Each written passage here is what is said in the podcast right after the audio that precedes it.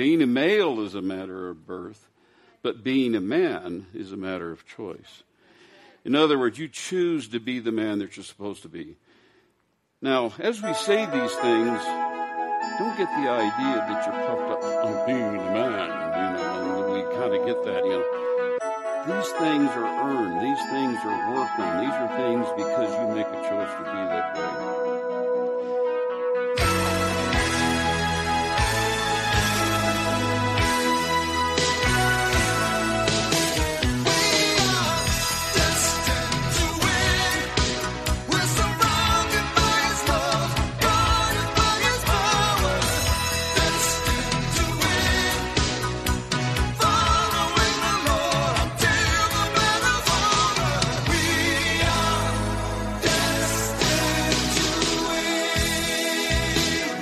Welcome to the Destined to Win podcast with Pastor Tim Masters. Pastor Tim is the senior pastor of Victorious Life Christian Center in Flagstaff, Arizona, welcoming a guest speaker for this message. I'm Joe Hardy, inviting you to join us for worship services Sunday mornings at 10 a.m. at the Flagstaff Middle School complex. For more information on the ministries of Victorious Life Christian Center or to make a donation, visit us online at vlccaz.org. That's vlccaz.org. Now, with today's message, here's a word from our guest.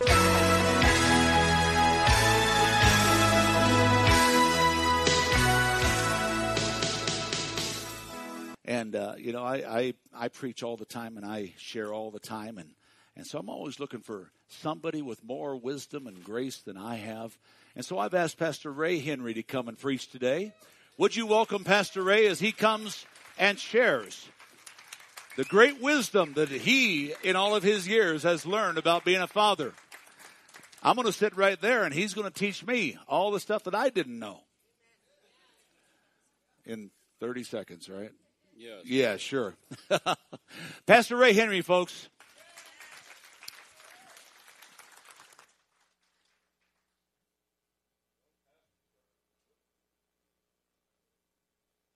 Started to preach my sermon already, so. Father's Day and Mother's Day are obviously about us kids. Whether you're young or old, we, this day and on Mother's Day, we honor those who brought us into the world.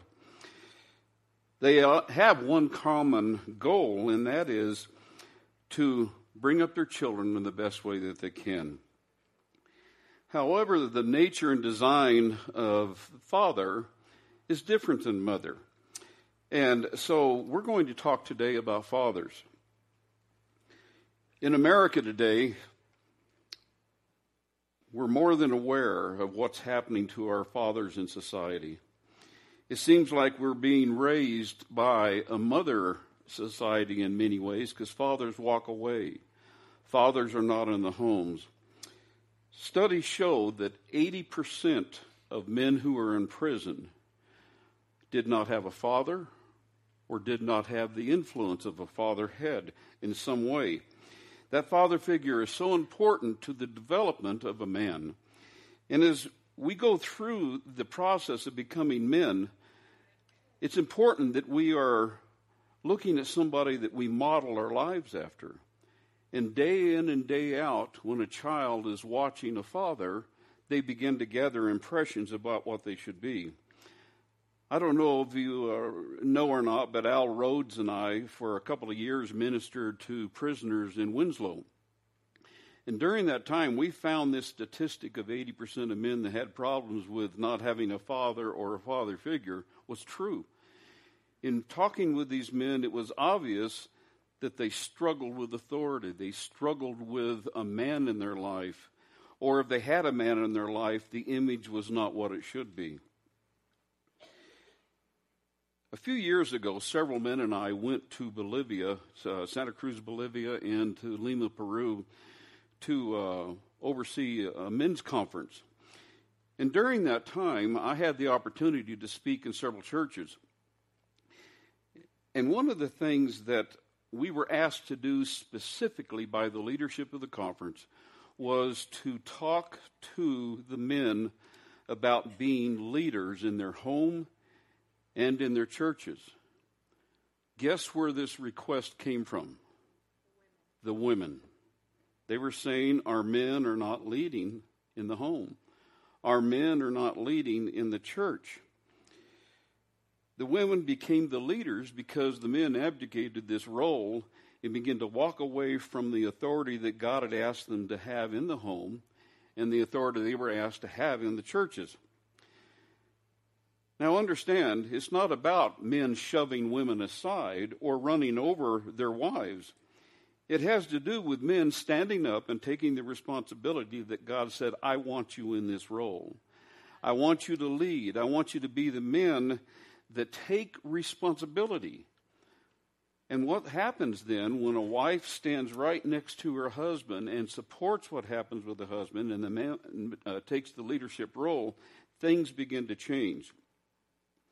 By the way, this leadership issue with men is not unique to Bolivia or Peru. Look at what's happening in America. Men are leaving this responsibility. So, men, you're responsible for leading your family.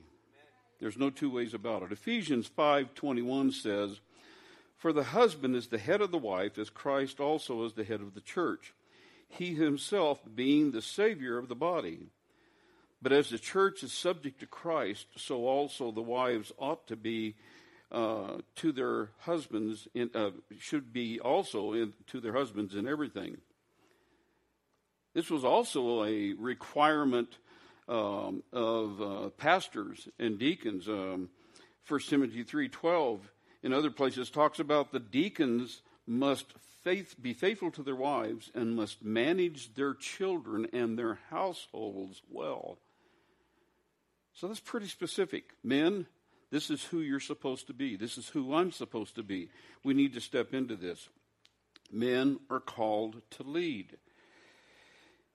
Because it all ties together, what we're going to do as I talked this morning, we're going to talk about the measure of a man, then we're going to talk about leading a family, and then we're going to talk about being a father.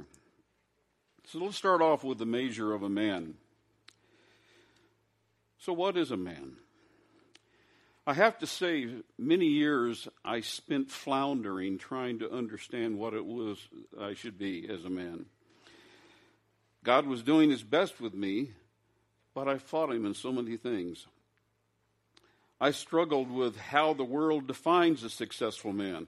Terms like wealth, influence, and power, doing our own thing, a career, big, big, big education I've got to be me. All kinds of different things float down through society as to who we should be.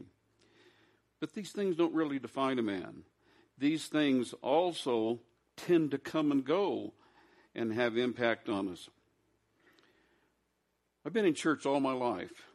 I had a great father figure. My father was wonderful, and he led in our family. But all of us come to that point where we have to become those things on our own. Bottom line, for the most part, I didn't know what I was doing. I was confusing a worldly man with a biblical man as to what he should be. Then I came to know a man called Dr. Cole. He began what's called Christian Men's Network. And what's interesting, Dr. Cole was a pastor for many, many years, and he did not even start this ministry until after 60 years of age and he influenced the man, uh, uh, men in great ways. I say I knew him. I met him several different times. He was even here in Flagstaff at a conference at one time. Uh, he went to several conferences. I met him on multiple occasions. I even went to his funeral several years ago. His whole pro, uh, whole uh, premise was to build biblical men. He authored several books, some of them you may know, such as uh, Maximized Man, Real Man, Sexual Integrity, Potential Principles, Sex Communication, Money, quite a few others. His program that he developed over time called for men to get involved in the study in Scripture about what a man was. There were nine books uh, at the time he put the program together, Men had to go through nine books. They had an exam at the end of each book. Then they had to write, uh, t- pass a final exam. They had to write three essays. And it was quite an involved process. Over uh, time, uh, the Lamb of God Bible Church had over 80 men involved in this program.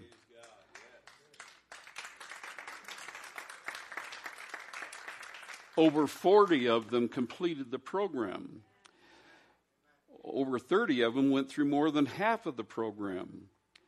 We commissioned men into this program not only here, but across the world in, uh, in Sweden, in uh, Africa, in uh, different places. It really got involved, and this was going on uh, all around the world in many ways. The ministry uh, to prison that Al and I were involved in, we took the men through this program and it took about two years going over every Monday to make that happen. We even have uh, some of those men in our congregation. Dan Hute is a commissioned man. Uh, Dave Gerhardt, um, F- Frank Thomas, Tom White, uh, Chuck Erler, different ones that have gone through that are still around in this congregation. But you might say, so what? if they really apply this in their life, maybe that's good. And of course, we all have that choice. Well, I want to tell you so what. In the end, the men finished the program and they were honored in front of their church. They all came up here and they asked the women, their wives, to come up with them. And after the commissioning, they asked the women, Do you have anything to say? To the woman, they said it changed their homes, it changed their family, it changed fathers for their relationship with their children. Why? Because you see, these men touched scriptural manhood, which is a whole different thing than just a man of the world. Now, the whole point is not about Dr. Cole, it's not his material. There's lots of good material out there. But I want to talk to you guys about focusing on who God says that you are. You see, Dr. Cole's information, like a lot of these programs, all had as its foundation Scripture. It was the Bible. This morning, I am going to mention a few of the principles that I learned over time, and just a few. Uh, the material is just riddled with all kinds of different little um, father quotes and things about what uh, Scripture says. And it kind of made the Scripture come alive. So, um, all of this is biblically based. So, some thoughts on being a man. I'm going to go through a few uh, statements real quick. And these statements are kind of interesting because it's the turn of the word that makes it come alive. You'll see them in your notes there. Men, we must spend time alone with God. I'm talking about away from your wives, I'm talking about away from your children. It will change your lives, and then consequently, it will change your children. Sure, we spend time praying and reading the scripture on a daily basis. I hope you do. I, I try to too. But the point is to get away, stop, pray, talk to God, and then listen. How many know that God talks back to you? He gives you information. He leads you to Scripture. He will speak to you through your brother or your sister. You will learn things because God talks back to you. He will even talk back to you while you're sitting there praying. It is something that we are, you know, what, what would happen if I came to you and I talked to you, but you never responded? You never talked back. Wouldn't be much of a conversation, would it? It's not much of a conversation if you talk to God and He doesn't talk back. God talks to you. Next statement manhood and Christ likeness are synonymous. Probably one of Dr. Cole's most famous sayings. In other words, the whole point is a real man tries to follow Christ in everything that he does. In other words, it's a day by day, a moment by moment choice. I choose this moment to follow Christ. Things are going haywire. I choose to follow Christ. I see opportunity. I choose to follow Christ. Next one God will not do our part. We cannot do God's part. You see, God's already done his part. Signed, sealed, delivered. It's there. He's blessed us. Everything has been done for us. He's redeemed. He's paid the price. And so everything is ready. Now we have to step into that. That's doing our part. In other words, we can step boldly into the life with Christ because our choice day by day makes a difference. Number four, don't let someone else create your world for you. For when you do, they will always make it too small. Don't define yourself by systems, by preachers, by, by, uh, by circumstances. You define your own life based on what things are with God. In other words, allow God to create your world. I wonder, what if I really did begin to define myself based on what God wants me to do? Wow, things would really, really change. It would change in my home, it would change on my job. I would begin to think about things completely different. I would walk with my head high because I'm the child of the King. Okay? The only reason you do wrong is because you don't do right. Now, that's real deep theologically, right? You really get lost there. The only reason you do wrong is because you don't do right. In other words, you have choices moment by moment. And if you just step into the choices, I don't know about you, but I just sometimes really get confused because here I find myself wandering down a path that I shouldn't and guess what happened? It was all me. I choose the wrong direction. I choose the wrong. I chose the wrong words. I choose to uh, do things in a wrong way, and there's consequences for those things. Next one says, "A man does not own a marriage; he is only a steward of his wife's love." Men, when you married, you were entrusted by God to minister to that marriage. You were entrusted by God to ministry to the family that came from that marriage. God trusted you. I've always been amazed. There's another quote that I, I haven't got down here. Well, what's amazing is to have faith in God. But you know what's even more amazing than that? God has faith in you. If you have faith in Him, if you step to the mark, things begin to change in your life. You don't push a string, you pull it. You don't push people, you lead them. I don't know if you ever tried to do that. You take a string and you try to make it go where you want to do it by pushing it. It's not going to do it. If you take a hold of it, it will follow because you are leading. That's what you're supposed to do. You're supposed to lead people. You're supposed to lead your family. You're supposed to lead your children. That means responsibility. That's the reason God asked you men to step into this role. Take hold and in a godly way lead your people. Next one says, A man may give his wife a mink coat, but a good name is the best gift. How do people view you as a man? Their view of uh, ref- how does it reflect with your wife? How does it reflect with your children? You see, what the world thinks of you is going to have consequences with the way they look at your family. Now, it seems kind of unfair in a way, but the reality is that's the way that it works. Who you are, what you become, has impact on your family, has impact on your children. Okay. The, te- uh, the true test of character is not what you do in public, but in what you think when you're all alone. That's really who you are, isn't it? So, what do you think about? What do you contemplate? What do you struggle with? How do you view others? How do you spend your time? What's your prayer life like? Do you control your thoughts? Do you take your mind captive? I struggle with this. Do you? My mind can go all kinds of different directions. And believe you me, Satan's right there trying to noodle with things, trying to mess with your thought, trying to sidetrack you.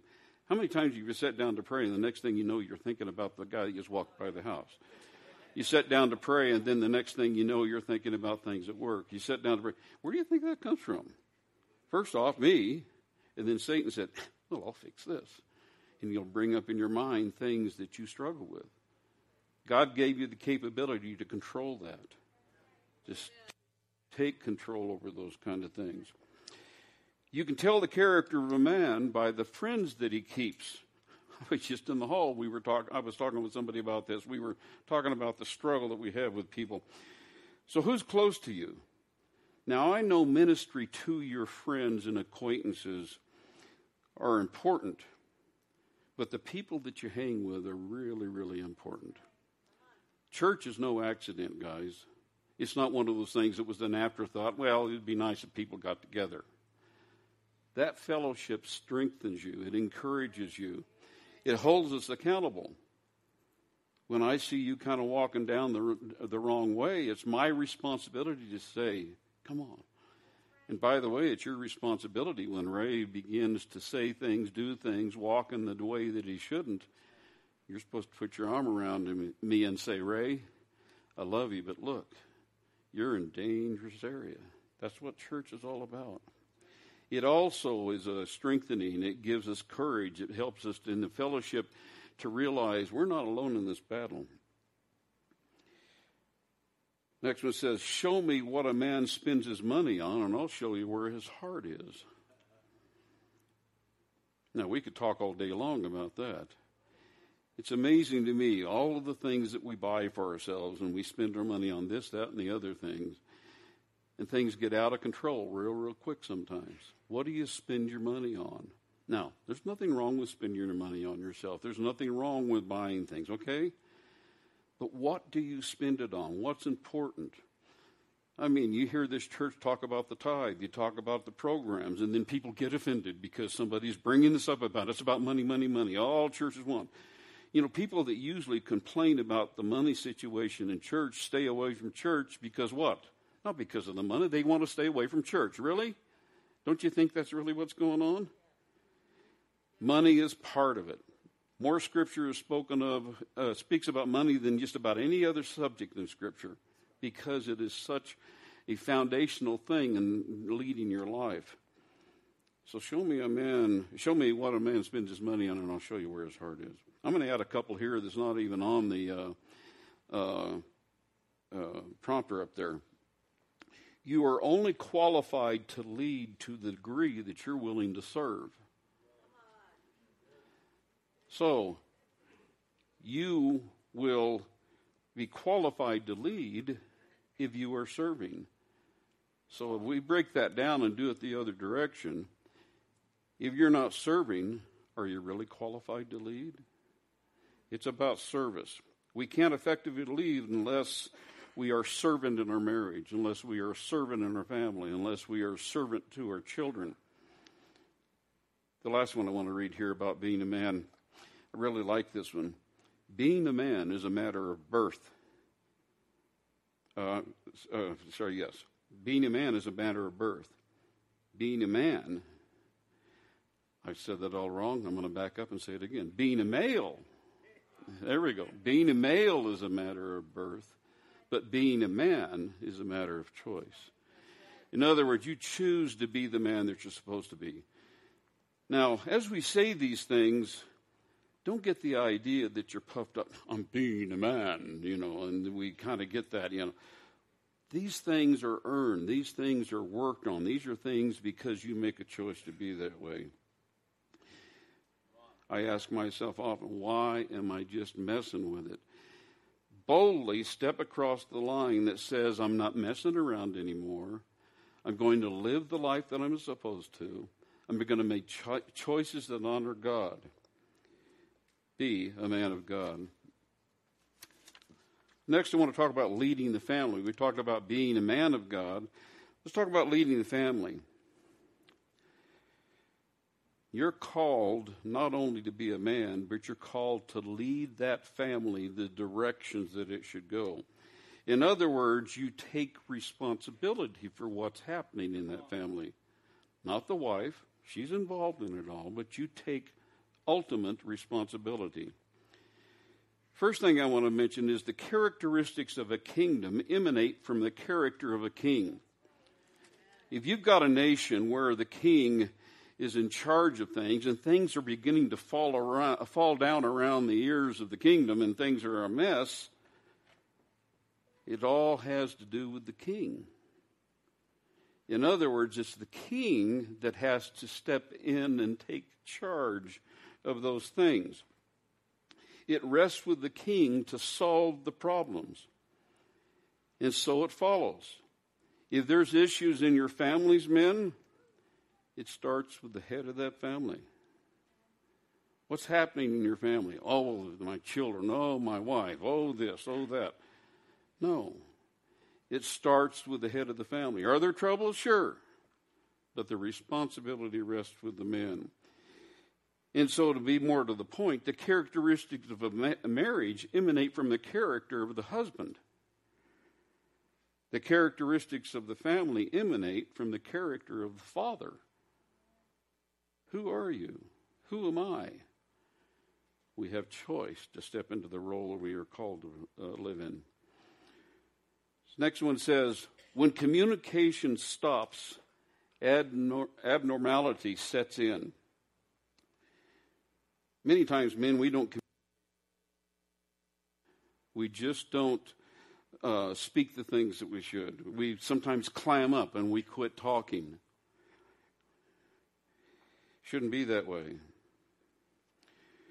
You see, we need to step into the conversation. We need to talk. We need to listen. And I want to ask do you really listen? I mean, really listen. It's been said you can get a man or a woman to do almost anything, listen long enough, hear people's hearts. So, what's it mean to listen? First off, you stop. You take time. You focus. There's eye contact. There's interaction. You limit the um, interruptions. And you listen, maybe even grunt every once in a while to show you're paying attention. You really are involved in that conversation. You're not wondering, boy, I saw a lot of elbowing going on there. so you need to really listen and I'm going to get in your stuff. That means no cell phones. And I and I mean that. Pet peeve. I said in meetings, I said in uh, in houses, I, I see it when I go and appraise properties, and everybody's got their face in a phone. Stop.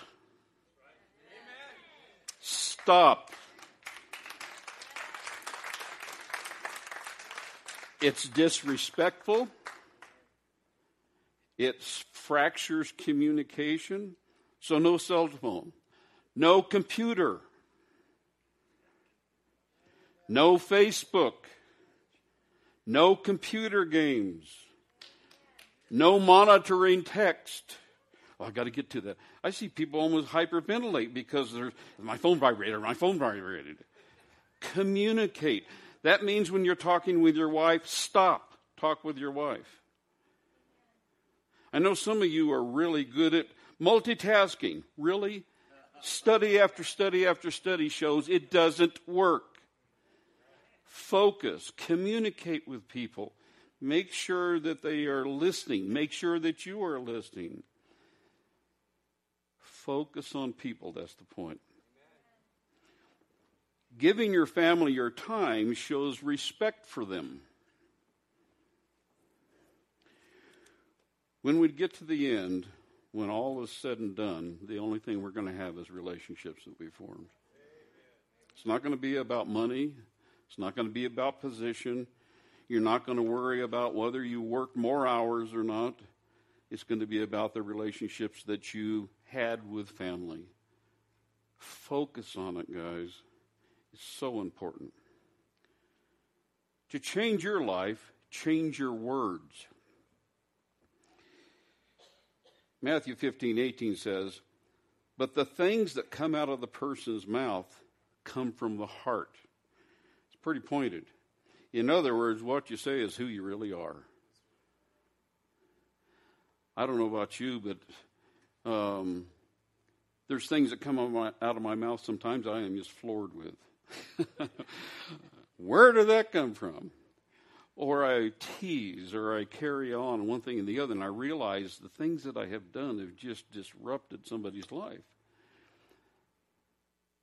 And the thing I got to take responsibility for is when I have hurt people, or when I've said things that I shouldn't, or when I have uh, puffed myself up, or whatever I've done. Where did that come from? Oh, well, you made me say that, you know, baloney. I don't know, you guys are all way too young to remember Flip Wilson, you know, when you, the devil made me do it, you know. That's not right. Who made you do that? Your heart. It was already in your heart. I like Flip Wilson. He was fun. the devil made me do it. no, you made you do it, okay? So what comes out of your mouth came out of your heart. We quote Deuteronomy 30, uh, 19 all the time. It says, This day I call the heavens and the earth as witness against you. That's a powerful statement right there. Man, I am really witnessing to you, God says, that this is what I mean. I have set before you life and death, blessing and cursing. Now choose life so that your children may live. Now I know Moses was talking to the children of Israel and they are all getting ready to go into Canaan and all that was the setting. But that principle preaches all the way through Scripture. Choose life, choose blessing. Proverbs 18:21 says the tongue has the power of life and death. Your tongue. Everybody touch your tongue. That has the power of life and death. So how are you using that? Are you blessing or are you cursing? Now the next, next thing I want to say wives everybody wives wives let your husband lead. Okay? You remember I talked with, uh, I, I talked to you about the Bolivia Peru trip. Well, I talked to the men when I spoke in those churches about being leaders in the churches. And what I followed it up with is okay, wives, you've asked for this, so to speak, although I didn't say that. But you've asked for this. Now you're going to have to step back and let your man lead. Well, that's going to be hard. I heard, you see, you're encouraging men to step to the mark, to lead their wives, to lead their families, to lead their children, to step up with that responsibility. Now, you're going to have to get out of the men's way and let them step into their God given responsibility your man might mess up while he's trying to take hold of what he's supposed to be doing. But you have to support them. Wives, it's not going to be your job to fix your husbands. It's your job to pray for your husbands, okay? As they step into this. Bev and I've done marriage counseling over the years, and you always get to that part where you're talking about you got to let the man lead the house, and boy, you're always expecting the wife's going to kind of bristle. More times than not, well, you know what happens in those marriage situations? The wife says, oh, let him do it. Let him do it. Step into that responsibility. You see, it's not that the husband gets up here. He locks arms with his wife and says, Come on, let's go. Let's do what we're supposed to be doing here. Now, men, understand this isn't a power trip thing. Okay, men, this isn't a power trip thing. It's about taking responsibility for what you should have been doing all along. And guys, don't be Mr. Macho. Don't go home and say, okay, by grab, things are going to change around here. We're going to get some things set up and we're going to get this thing going and you're going to do this and the kids are going to do that. We've got this all squared away. Things are going to change. I, I always remember the story about the man that had been to a men's conference. And he came home, and his wife had already gone to bed. She was laying there reading, and and he came in and sat down on the bed. Said, "By grab, I learned some things tonight. We've been doing this all wrong. I am going to lead this family, and by grab, things are going to change here. You and I are going to be doing this, that, and the other thing, and you're going to list me. I'm going to lead. You're going to submit. The children, you know, one thing and the other. And he sat there. Well, he didn't see his wife for a few days. And finally, the swelling went down where he could see out his eyes and he could see, you know, okay. you see, it's not a macho thing. Easy, guys. This responsibility is heavy. It's a good thing, and you should step into it with love, understanding, and an arm around your partner who's going to help you do this, okay? When you step into when men step into their God ordained responsibility as a leader of families, along with their wives right next to them, godly things begin to happen in the marriage. Godly things begin to happen with your children. You will begin to receive God's direction in your family. Now, there's a plus. Not only are you going to have Scripture and all the things that are there to kind of help you do this, but God's going to be talking to you. And he's going to say, here's the way you need to go. Here's the way you need to think. Here are the things you need to say. Whoops, you messed up. Repent. Go ask for forgiveness. Change. Shift. Make this thing work. When men take on re- spiritual responsibility, they not only step to the mark spiritually, but physically to protect the family. Men have even put their lives on the line for their families. I remember reading about uh, uh, Cyprian, who was a church father. He was a bishop in Carthage, uh, North Africa, in about 250 AD.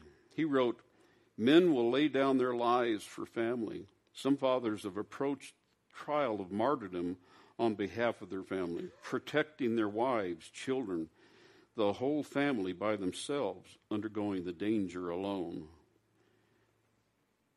Not long after that, the Romans arrested him and killed him for his faith. He stepped to the mark, stepped in between danger and uh, his family, took the consequences. You see, when you take on this responsibility, it's across the board with what you're willing to do. You will even die for that family. Men, here's your ultimate act of responsibility to stand in the gap for your family spiritually and physically to intercede and pray for family, to provide, to watch over them, to encourage them, to teach them, to lift them up, to live a godly life before them, to set the example. Can I get an amen, as Pastor Philemon would say? Can I get an amen? Last, let's talk about being a father. First Thessalonians 2 11 and 12 says, just as you know how we were exhorting and encouraging and imploring each one of you as father as a father would with his own children so that you would walk in a manner worthy of God who calls you into his own kingdom and glory.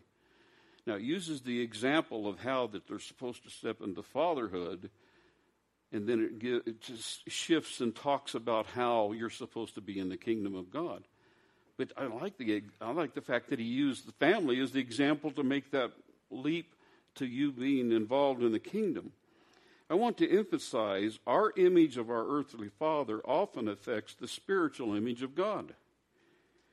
Fathers, the way you and I raise our children may have impact on the very view that they have of the Heavenly Father in years to come. What kind of father are you? What kind of father am I? Is a strong, hard question we need to ask ourselves. Now, I know some of you may struggle with this. We use the word father to describe earthly father, and then turn around in the same breath and talk about the heavenly father. Maybe your earthly father wasn't a Christian, or maybe he was and still didn't get it.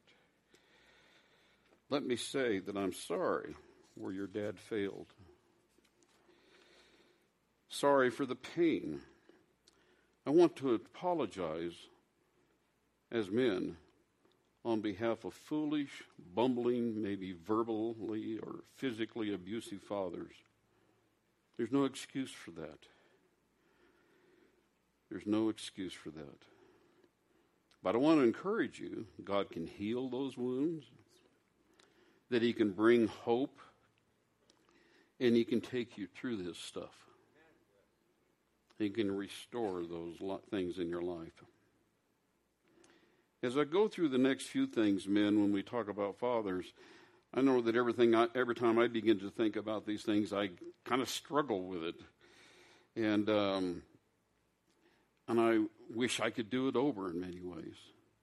Way too late, smart about. Oh my goodness, I could have shaped this. I could have said that. I could have done this, that, or the other thing, and it hurts, and you wish you could do it over. But let me tell you, it's not too late to start.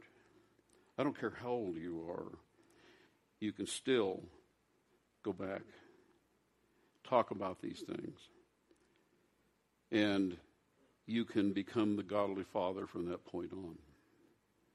A few thoughts. The most important thing the patriarch of the family is entrusted with is to tell the children, I found the Messiah. Powerful, powerful thing. I like 1 John 1 4. Men had been working for generations, for thousands of years, looking at Scripture, poring over it. Jesus is coming. The Messiah was going to be here. They were waiting and waiting. And it says the first thing Andrew did was to find his brother Simon and tell him, We found the Messiah. That is the Christ.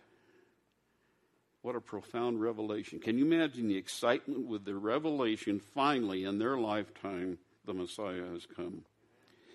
Men have been waiting, had been waiting thousands of years, and finally, we found the Messiah. What better thing to tell your children? You and I must tell our children about Jesus. You must tell Jesus, uh, about, uh, tell, you must live Jesus in front of your children that shouts, We have found the Messiah, Jesus, and He is here in our lives. You must share the exciting stories of Scripture about how the Old Testament pointed to Jesus, about the fantastic, amazing story that Jesus walked the earth, how he died and came alive again, conquered Satan and death, about the redeemed that we are, about the glorious return of our Lord, and about walking through those pearly gates someday. Tell them the story. Start telling your children before they can even talk help them to understand this wonderful story. We have found the Messiah. I've heard fathers, even mothers, make the comment, well, I'm going to let my children make up their own mind about this religious thing. I don't know about you, but I've heard them say that, and I can't believe it. The truth is, when they make that statement, what's happened? They just made up their kid's mind right then. Maybe they're struggling because they don't want to make up their own mind and make a decision.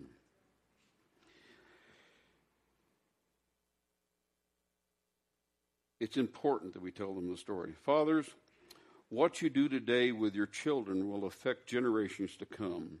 It will set the standard for marriage. It will set the standard for family. It will affect, uh, affect their uh, spirituality. It will affect their morality, their integrity the way they live, the choices they make. We are shaping our children and the future generations in significant ways. Now, you're responsible for doing that. I like what Pastor said at the beginning. You talked about how you're responsible for them. Uh, uh, you're, you're, responsible to them, but you're not responsible for them. You don't know where they're going to do, what they're going to do. I've struggled with some of my kids have wandered away, just like Pastor said. And you're thinking, Wait a minute, I thought I told them all about it. Don't worry about it. Just keep on praying. They'll come back to it, hopefully earlier than later, because they got a lot to do. So, what you do is going to affect the generations to come. I know your kids won't appreciate it much today when you begin to show them lots of times what they should be doing. They may moan and groan about your guidance, about your direction, even about that by grab, this is the fam- what this family does. We go to church. And they're, oh, I don't want to go to church, and, you know, one thing and the other. But they will understand someday. They will appreciate it if you set the, the standard. Next, it says the greatest thing that a father can do for his children is to love their mother. You hear that, guys? The greatest thing to affect your children that you can do for your children is to love their mother. Men, we must concentrate on our wives first in the relationship to become the men that we should be as husbands. This will con- uh, tremendously bless your children. Love your wife. I love what uh, Rita Rudner uh, said one time. She said, I gave my father a $100 and said, Buy yourself something that will make our lives easier. He went out and bought his mom a gift, uh, my mother a gift. Well, that's the missed the whole point. That he took that hundred dollars and then he went and bought mom a gift because that was going to make people happier, evidently. No, it's about loving your wife. Yeah, a gift might help, but um, it's about loving them. I really want to challenge you to define love. Love is about honor. Love is about hardly notice, noticing men when she does something wrong. Bearing all things for your wife's sake. Hoping all things for your wife being kind, being slow to speak, quick to listen, putting her first. And going to go on and on. Loving her at the expense of your own self. Here's another one not uncovering your wife to your children. I hear men sometimes, I've done it myself sometimes, talk about, well, your mother this or your mother that, or wives, your father this or your father that wrong. What do you call that? Oh, that's gossip. Right. Don't uncover your spouse. A father's responsibility is not to make his child's decisions, but let the child watch him make his. Think about that. Your child is going to learn how to make decisions based on how they watch you and I make decisions. And if it's making decisions because we're angry or going to get even or we're going to do it for the wrong reasons or, you know, I can make a little on the side if I do it, you know, they watch you make decisions. And guess what? That's the way they will learn to make decisions.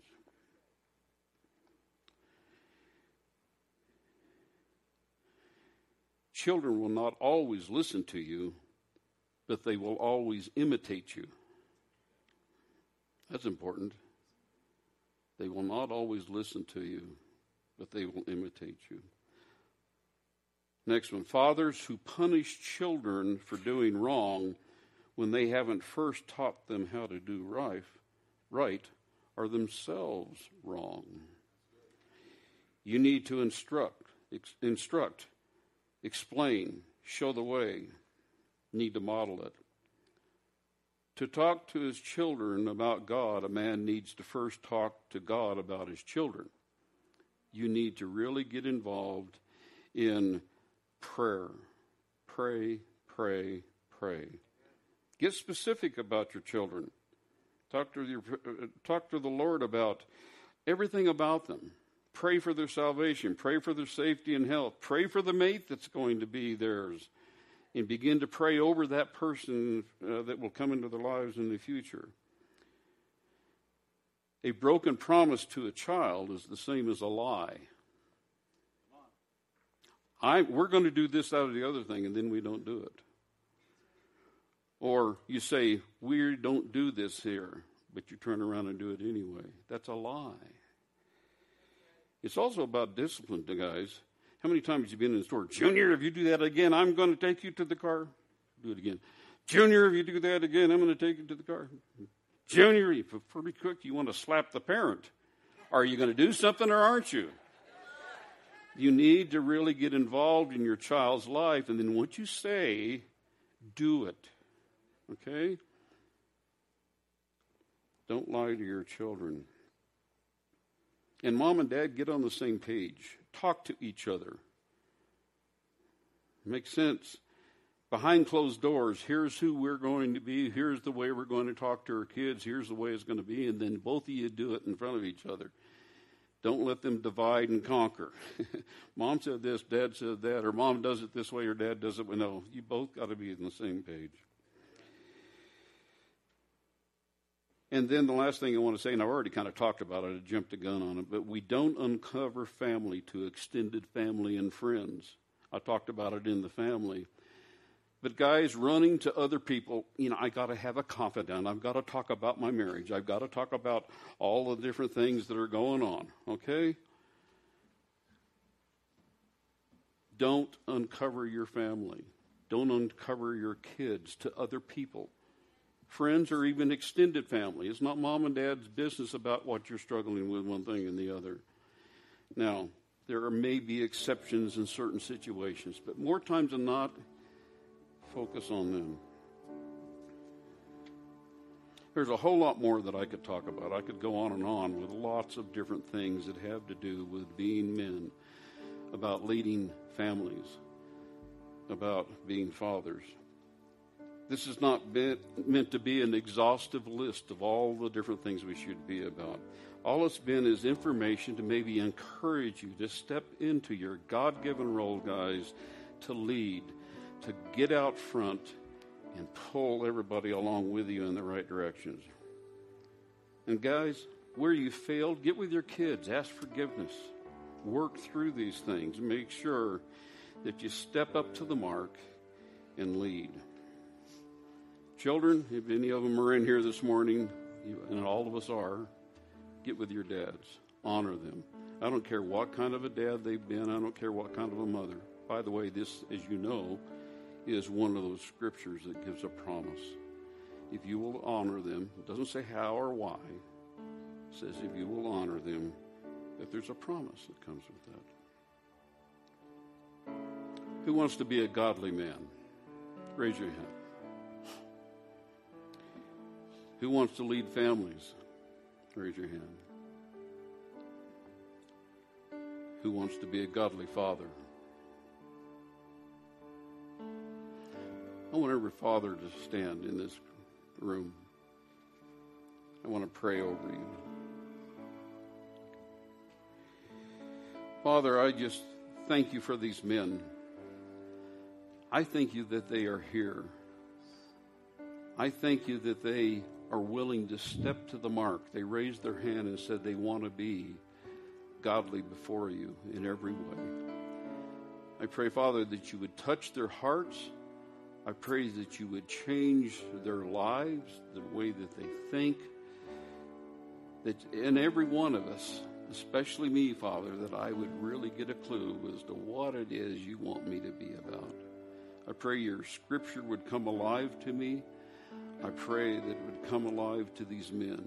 I pray, Father, that you would forgive us where we floundered, where we missed the mark. But we are so, so thankful for your forgiveness. So, Father, with these men, I speak blessings over their households. I speak blessings over their families. I speak blessings over their children. And I pray, Father, that they would move forward from here into this wonderful area of accepting the responsibility and changing the world around them. We praise you and ask all of this in the name of Jesus. You can be seated. From the guest of Pastor Tim Masters and Victorious Life Christian Center with this week's message on the Destined to Win podcast. Destined to Win is made possible with the prayerful and financial support of those destined to win. To donate online, visit vlccaz.org. That's vlccaz.org. Destined to Win is a production of Victorious Life Christian Centers with services Sunday mornings at 10 at the Flagstaff Middle School Complex. I'm Joe Harding. From Pastor Tim Masters and the congregation at Victorious Life Christian Center, you're invited to join us here next week for another edition of the Destined to Win podcast.